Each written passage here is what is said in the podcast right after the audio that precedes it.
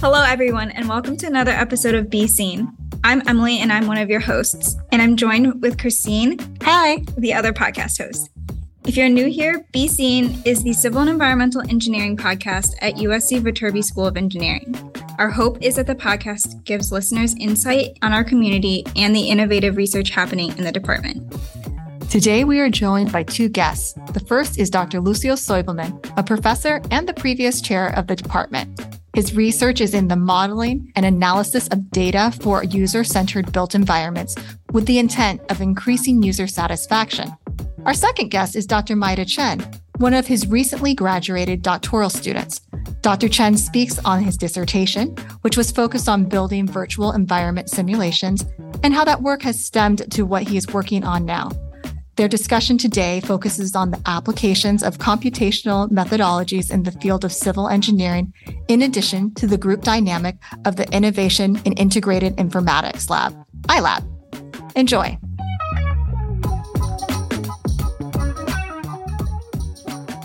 So, my name is Lucio Soibelman. I'm a professor here at USC at the Civil Environmental Engineering Department. My story is uh, I'm originally from Brazil. I came from a family of uh, father is civil engineer, mom civil engineer, and architect, three older sisters that are civil engineers. So civil engineering has been uh, my life. Uh, Sunday brunch in my family was to talk about bricks and mortar. Uh, we never never traveled to Disney. We travel to visit construction sites. So uh, when I graduated in Brazil uh, in civil engineering, I got my master's there. And then I had a construction company for several years, always with the feeling that things could be done better and someone would, could help me to find the answers that I had.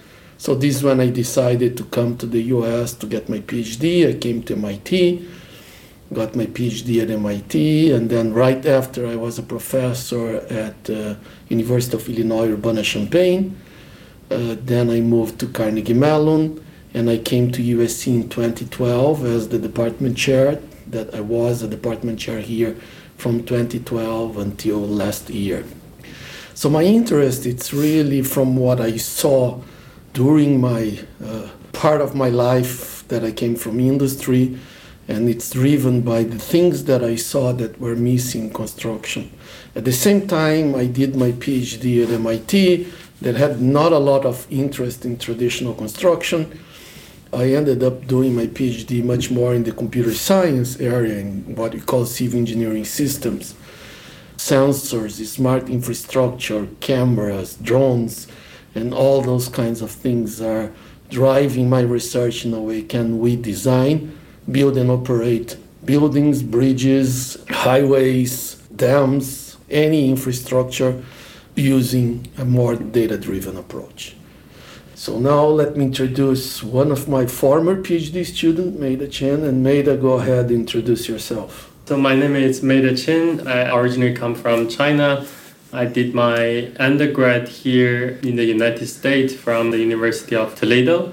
Then I joined USC for my first master degree in construction management around uh, 2012. After I graduated from the master, I pursued my PhD starting from 2014 until 2020. I, I finished my PhD as well as getting a master from computer science, and I'm currently working at uh, USC Institute for Creative Technology, working very similar stuff as my PhD work as well as I'm teaching a course here at the Civil Department for undergrad students. So I came from a family very similar to Dr. Soibelman. Uh, my parents are both civil engineering. I was just hearing their discussions about concrete and everything at the dinner. So at that time, I didn't know what concrete is, but after I started my study at college, I understand what they are talking about. So I have a question for you, Meida. Why a PhD? How you decided from masters to continue and to do a PhD? Yeah, sure. So uh, I guess the question more from undergrad why I want to start with a master at that time. So after I graduated with my undergrad degree, I still feels like I, I didn't really learn much and I still feel like there are a lot of other things I could learn. So I decided to do a master at that time. Then I did my master. Uh, within two years, I finished my master. I still feel like it's not enough. I still feel like I, I still didn't learn much from my master. Then I think maybe once I do a PhD, I, I can feel satisfied with what I learned. So I start my PhD, and at the end, yes, I did learn a lot from there. So my next question to you is not just why a PhD, but why USC, and how you select advisor, how you select the university. What was going through your mind, even for the masters? What was the criteria that you used for those selections, selecting USC first for masters, and then staying here for a PhD? You are extremely bright. You could have gone to any school that you wanted.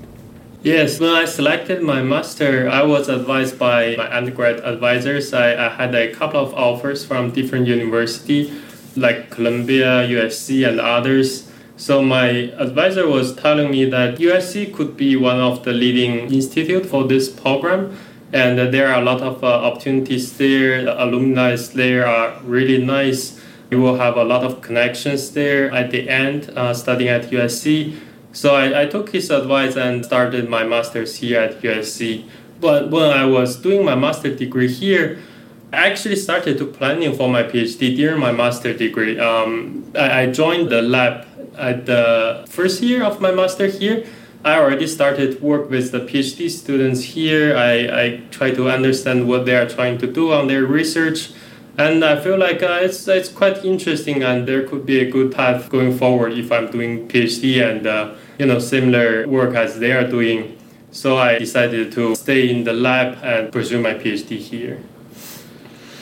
And the next question that is thinking about long-term planning when someone is deciding to be a civil engineer, then to move for a master's and go for a PhD.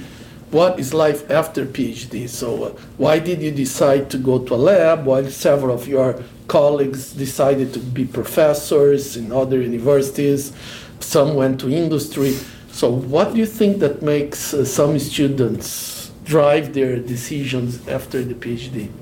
So I guess it's all about the opportunity that we will have at the end of the PhD. I, guess some of my colleagues uh, applied for professor position. They may want to. I'm not the person that uh, like the very under pressured life. I know professors are under pressures. Um, especially when they are trying to get the tenure. But I want to have a more chilled life, I guess, after my PhD. So I decided to do the researcher at the institute instead of pursuing as a professor at other university. Uh, at the same time, I think uh, what I did in my PhD was not fully completed. And I'm still working on the same project and even expanded project currently at the institute. So I think it was a very good opportunity to, to further investigate the problem I was investigating and you know getting more results and enjoy a little bit more time on those projects at the end. Can you talk a little bit about the life as a PhD student? You said that you don't like pressure. Yeah, there's a lot of pressure as a PhD student. Definitely. So as a PhD student for the first year, it was definitely not what I was expected because the undergrad studies, there are a lot of credits you need to take, but it's pretty easy and you will have uh, tons of free time. The coursework is extremely easy. It's you don't really need to spend much effort on there. You can get the A.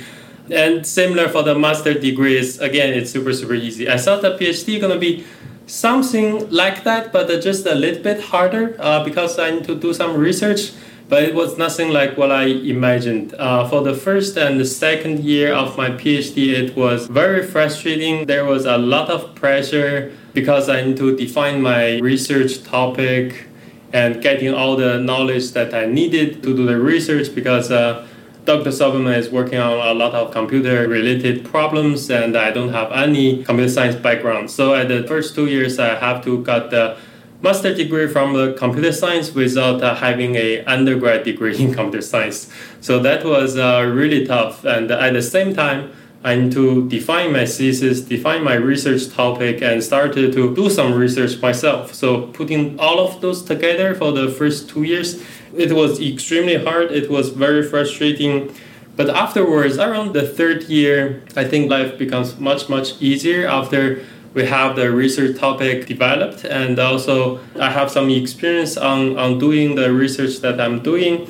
So afterwards, it, life becomes easier and easier until I graduate. okay. So uh, I was wondering about all those candidates that was applying at the year that I was applying. How did you actually selecting those candidates? What you see from different people there? That's extremely difficult. Uh, can you imagine that you receive hundreds of applicants from all over the world? So you have students from a small university in China. They are the best student in their class. And then I have a student from Berkeley that's a, not the top, but a good student Berkeley. How you rank them, how you compare them. It is extremely difficult for faculty. It's even more difficult for younger faculty because they really get lost when they are trying to admit PhD students. Uh, obviously, that exams that these students take, like GREs and TOEFLs, even those you cannot really compare because there are cultures, some countries like you know in China that people prepare one year for the GRE. They take classes for the GRE, so they do it very well. There are other countries like Latin America, whole Latin America, that these students get a pen and go to take the GRE the first time that they're looking the questions. And this is the way that it should be. The GRE should be teaching what you know know know how much you prepared for the test. So even that you cannot compare. So I personally rely many times on my network of friends, being more senior, having such a large number of former students that are professors in universities like Tsinghua in China, Cambridge in England, Carnegie Mellon, uh, University of Washington, Texas Austin, Virginia Tech. So many of my students they send their top stars to me. That's one way. Other way is uh, their professors or friends from committees, from conferences that I know them well. They send good students to me. So it's all about reference and people that know me, knowing what it's a good match for me. In your case, it's much easier because you're already a master student here. So you're already supporting our research lab. So I already had observed your working ethic, your competence. So it was much easier for me to understand that you would fit my research team. And it's not about intelligence. And this is the problem. As you said, undergrad, it's easy. It's easy for you, not for everyone because you're very bright. But the undergrad, it's a process where the professor gives you a chapter in the book, you read the chapter in the book. If you're intelligent, you understand that thing, and you regurgitate back in the exam. Okay? There is not a lot of critical thinking, the majority of the undergrad programs in the country, in the world in the PhD, it's exactly the opposite. It's uh, I don't want you to reading a paper from someone and regurgitating it back to me. I want you to critical think what are the gaps, what it's missing, and what are the problems that are not solved that you would like to solve.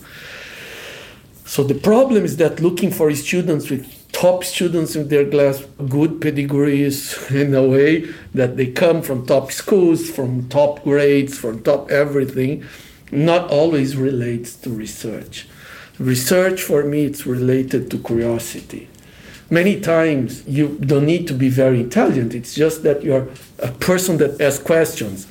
I say that I was in industry and I wasn't a good fit for industry. Why? Because I always make like a joke, but that's the reality. While I had my construction company, when I would go to a construction site, and we had the project had to be on time, on budget. We had the whole schedule to build it. And I would arrive there and I would look at a wheelbarrow and I would start looking, why does this thing has one wheel? Okay? And then I would be completely lost the interest in the construction at all. And I would be designing different wheelbarrows. And I would be trying different types. And I would be doing research on wheelbarrows. And everyone said, We don't have bricks. The project is behind schedule. Oh, go buy the bricks. Give me a break. My focus would be very in the idea of questioning how things work in the real majority of the projects, people are not expected to question. They are expected to follow the, the schedule, follow the, the plan, and deliver it. And I said that when I was a kid, I never had a toy for more than one day.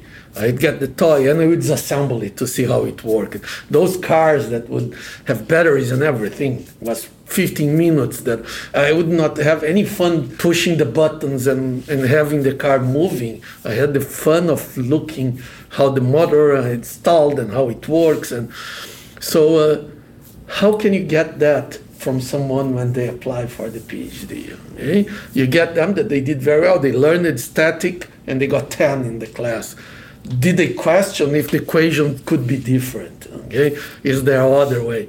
So again, for people that are thinking about doing PhD and research, you really have to be someone that likes to ask questions, likes to think, can we do this differently? Can I do this better?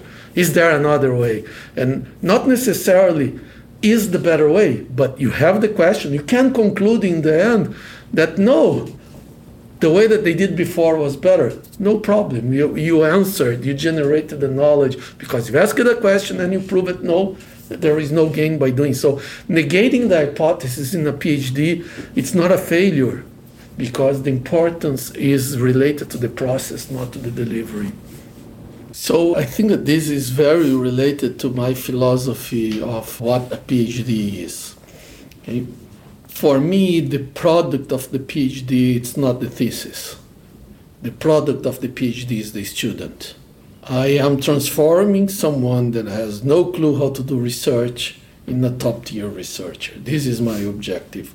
So, what I want them is to learn how to do research and to be able to continue for the next 30, 40 years to do research and to have huge impact. So I tell many of my students that the outcome of the thesis, so students expect to change the world during their PhD, that it's going to solve a problem, that it's going to make the world a much better place.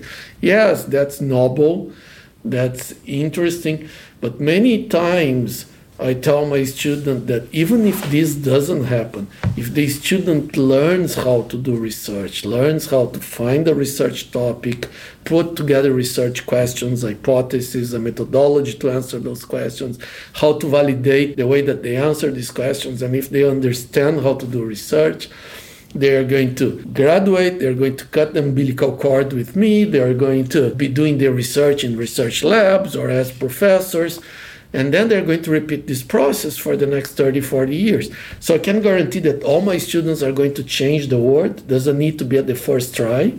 So the PhD, it's their first try into being exposed to research. So this takes much more than just the topic itself. But again, my students tend to be family for life. It's a friendship, it's family, my wife, my kids, they all know my students. Uh, it's a long process, four, five, six years that we are working hours and hours together. It has to be fun. It has to be fun for me. I have to be learning. My objective with the students, as Meida said before, he is the expert in the topic, not me. I'm much more someone that it's advising, learning in the process with the students. So uh, the fun of having PhD students that I'm always learning, and if I'm not learning, this is when the PhD research is failing. So uh, it's a personal journey for the professor and for the students. So that idea of traveling and doing those things together, yes, because we are partners during that time and, and partners for life. We really appreciated Dr. Soibelman opening up and sharing his perspective on the PhD journey and the dynamics he has with his student. I know that when we finished up our recording, Dr. Soibelman and Dr. Chen went out and grabbed lunch as colleagues. The PhD process is long and very much about research, but it's also about building that network of peers in your field. The iLab group had this great balance of both. On the topic of research, we're going to shift gears a little here. Dr. Meida Chen dives into the PhD project on detecting features from images to construct virtual environments. At the beginning of the PhD, I had to start to learn about computer science from scratch, but not from undergrad course, uh, starting with master's there, learning all the concepts and the techniques of machine learning, deep learning, all of that. And then start to actually apply it on the research that I'm doing. So my research is related to uh, 3D modeling of a terrain and putting this terrain, the 3D environment into the virtual environment for some simulation The main challenge there is try to extract all those features or objects from the terrain. Basically, when we want to interact with a 3D environment, the machine has to first understand what's going on in that environment. Is this a building? Is this a ground? Is this a tree? Then it can do some more interesting simulation on there. For example, if you want to blow up a building or put a semi-explosive on the ground, they should react differently. So the work I'm doing is trying to make this object or feature extraction process fully automated and what kind of approach that we should use with those modern sensors and techniques for the 3D reconstruction. So during that process, I learned a lot of techniques from deep learning and machine learning. But at the end, it's about how we can get all this process fully automated and getting the correct result from there. Sometimes there are a lot of changes. For example, I'm working on new sensors for the reconstruction. It's different from the data that are publicly available. There are some limitations of the sensors, so the data are more noisy. Uh, some of the existing approach does not work. So that's where I need to contribute and where I start to think about how to improve the existing algorithms and uh, networks to actually make it suitable for this dataset that I'm currently working with. So that's the kind of challenges we are facing. But uh, it's good there are challenges. Imagine if there are not challenges, you will not have a research at the end. So, so let me explain what he's doing for us in simpler words. His research was basically funded by the army. So their interest was first, let's create a scenario. Can you imagine that a soldier is going to go into a city uh, we are talking about urban warfare. That's very common wars that you have today. So the soldier has to go into the city, and they find out that there is a sniper in the 10th floor in the building in your left. Okay, what the soldier wants to know is how can I go from point A to B without being seen by that sniper? Okay. How can I hide behind existing buildings, existing trees, existing things that I can walk and I can reach there and that sniper won't be able to shoot me? So the idea is that the soldier would have in his backpack a small drone and would deploy that drone. The drone would fly and would create a 3D model of the environment. Okay. And we use intelligence and simulation and extracting that obviously that that is glass that's a window. You're not going to hide behind the window okay? So this is what Meida was talking about extract objects and windows. You don't hide behind windows. That is a concrete wall you hide behind a concrete wall. So if automatically the computer could recognize those safe environments, they uh, would help the soldier to go from point A to B in a safe way. So all those things are extracting the object, recreating the 3D model from the sensor in this case that he was explaining. It's a camera in the drone acquiring pictures that we call RGB, red, green, and blue uh, pixels. Okay? And you have pixel by pixel. With those, you can recreate the 3D model and can use some intelligence to get the information how to go from point A to B. And there are many scenarios that they're working, as he said, for explosion. If you want to demolish a building, you want to know if it's concrete, it's brick, uh, so so you have to simulate how it's going to happen.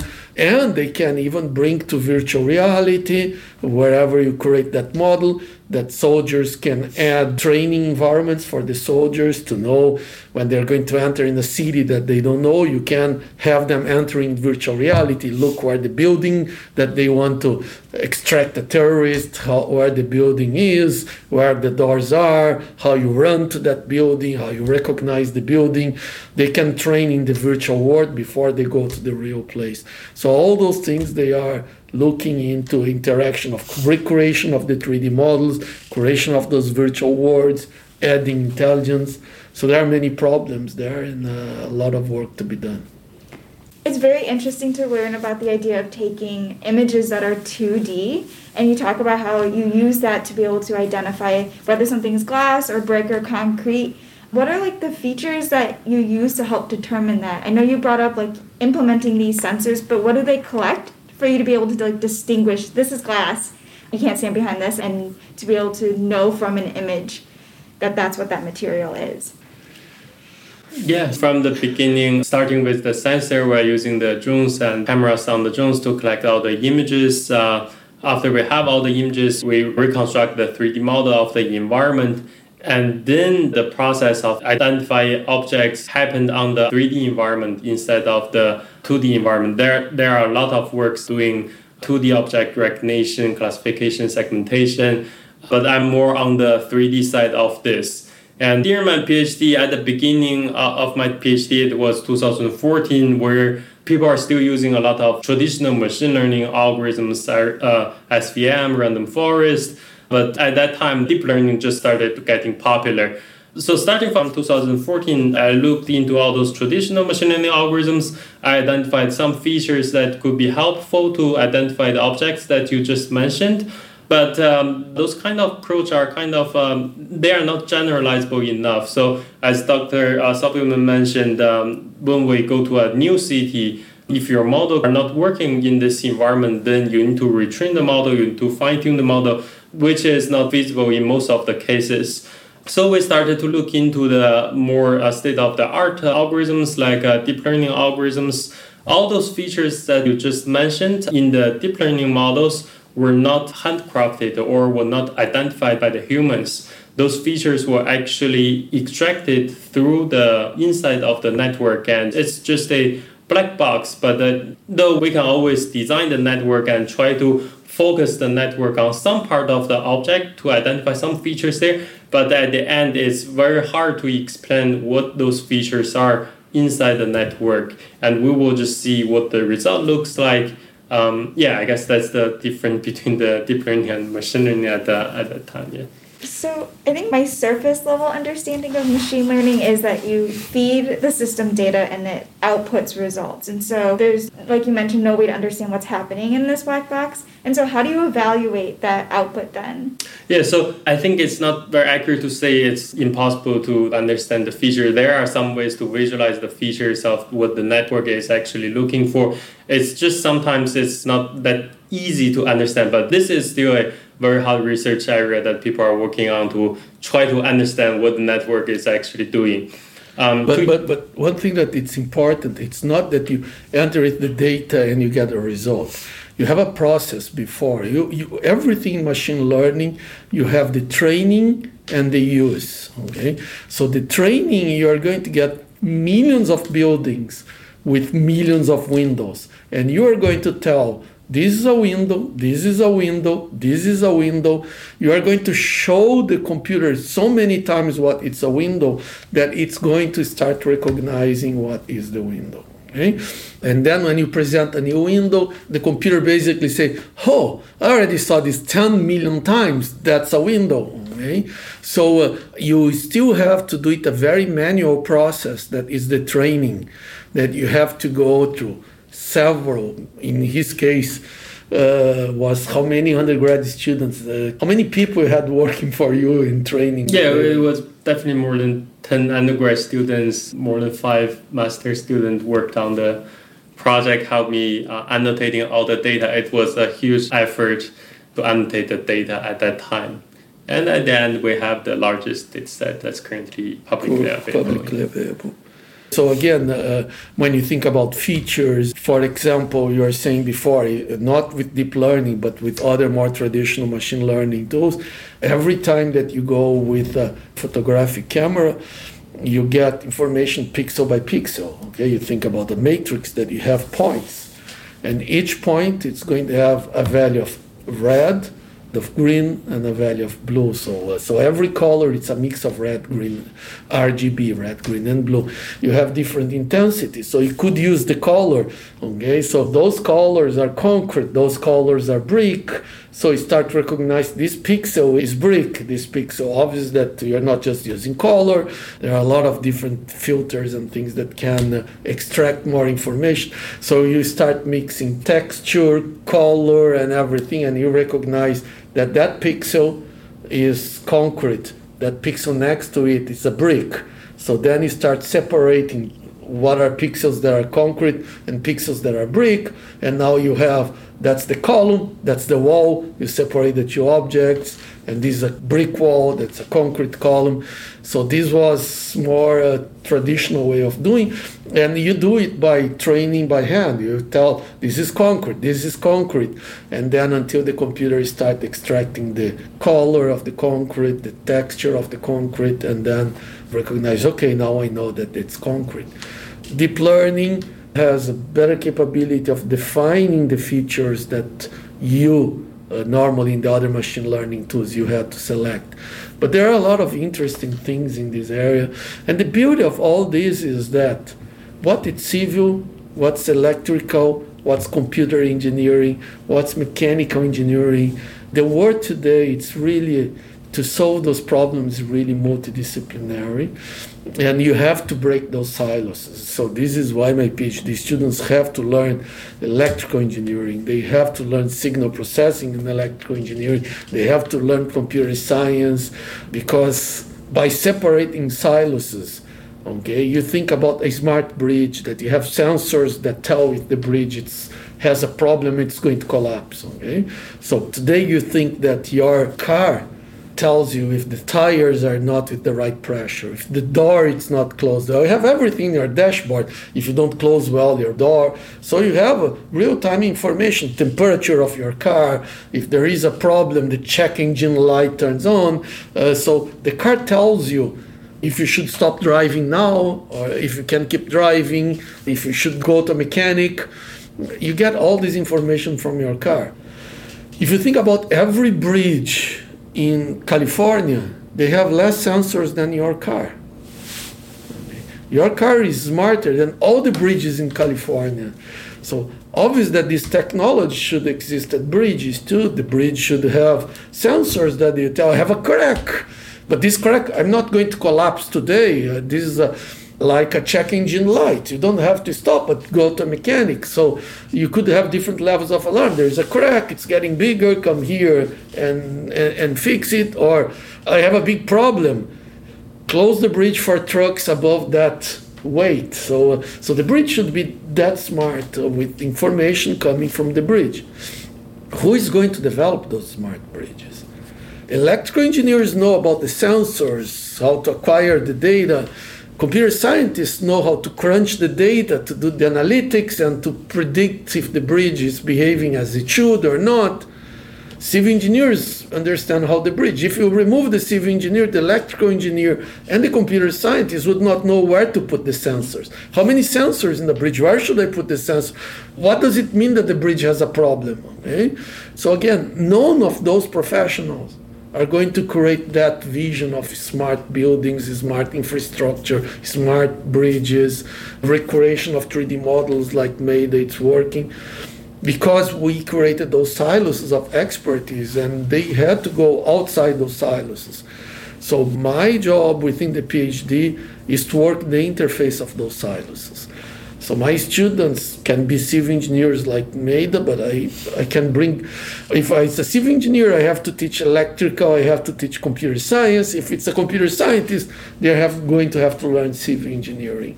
Doesn't matter because the problems that you are dealing today are in that interface, and, and that's challenging and makes the first two years of every PhD student miserable because they think I studied, I know something, and now I'm stretching to another area, but exactly because my interest is in the interface of those silos. Dr. Chen's work is so interesting. Virtual reality is really in with VR goggles and games, but it's also great to hear that has applications that will impact the lives of our military. To wrap up the conversation, Dr. Soibelman and Dr. Chen shared their plans for the coming years. So I guess uh, where I see myself in five years, I'm hoping I'm still in my current institute, but definitely promoted at that time. I'm hoping to explore more different research topics. After the graduation, I started to collaborating with a lot of other people from the other universities, collaborating on some proposals there. And I'm hoping to expand my research topic and, you know, solving more or similar problems in the future. Yeah in the next five, ten years, I see myself graduating other brilliant guys like Meida. What I'm very excited now is a grant that I got now from NASA, building landing pads in the moon.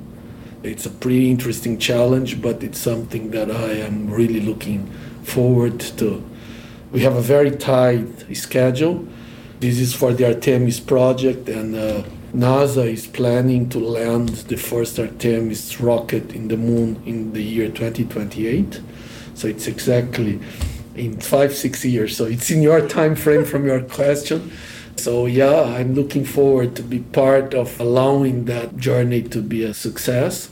They need to land those lunar landers in the moon and they have to prepare the lunar soil to allow that to happen. So we need to go first and to do a little bit of earth work. We talk in the earth, so moon work and prepare the landing pad and create a berm and you are working very interesting solutions to solve that problem. My interest with that is that I believe we are talking a lot about robotics in construction. Construction it's a very complex place. When you think about an assembly line for a car manufacturer, the car moves in an assembly line and when you bring robots, you have a welding robot, you can cage that robot in a way that no human get in that stage of this assembly line. So the car arrives there, the machine welds, and then the car moves to the next stage that can be a human doing something or can be another robot, but you have independence of work. Construction, it's the opposite. Construction, it's fixed, not movable, like an assembly line. And you have the workers coming to work in that space. So you have always carpenters, bricklayers, plumbers, and people coming and working in different phases at the same place, but many times they work at the same place at the same time. And you have a lot of clashes of interaction of those professionals. So uh, bringing robots in the middle of humans and moving robotic arms and hitting a carpenter that it's next to it. So it's still not a really solved problem and with the whole difficulties that you have of allowing the place to be clean for the robots to move without obstacles and everything. So I do think that the first step it's going to be now we already have a lot of remote operated equipment like demolition equipment that you can go remove the worker from the equipment if things collapse during the demolition you don't kill the worker you damage the, the demolition equipment and the worker is operating by a joystick a controller from distance.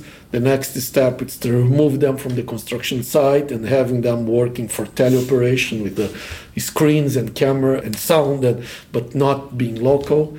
If you can do that, I do believe that we would solve one of the biggest problems today in construction that it's finding labor. What happened is that construction workers are very specific type. It's a very heavy, so you have to be very strong to carry heavy things. You get hurt in your back by carrying, so you tend to retire early. So, what if those people that are retiring, you remove them from the construction site and they can work from a comfortable chair in a joystick and still operating? So, you keep that knowledge that today is retiring, you keep them in the industry. You can bring groups in the society that normally don't work in construction because it's too heavy. But if you have the robot doing the heavy job, you can bring women, you can bring. So again, you increase the number of potential people to work to the industry. So it's probably a solution for that. My interest with the work with NASA at the moon is that if I can solve the teleoperation in the moon of construction equipment there with funding from NASA, translating that to the earth reality, it's going to be easy.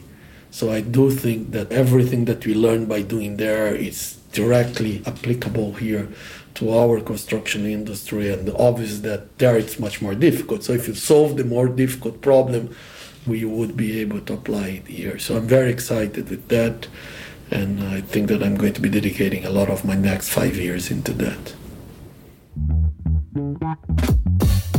Thank you, Dr. Soibelman and Dr. Chen, for sitting down with us to give us insight to your experiences and research. And thank you, our audience, both new and returning, for listening. For those considering research, we hope it opened you to interdisciplinary work and gave you insight on applying. Tune in next time for a special episode of the podcast. Bye.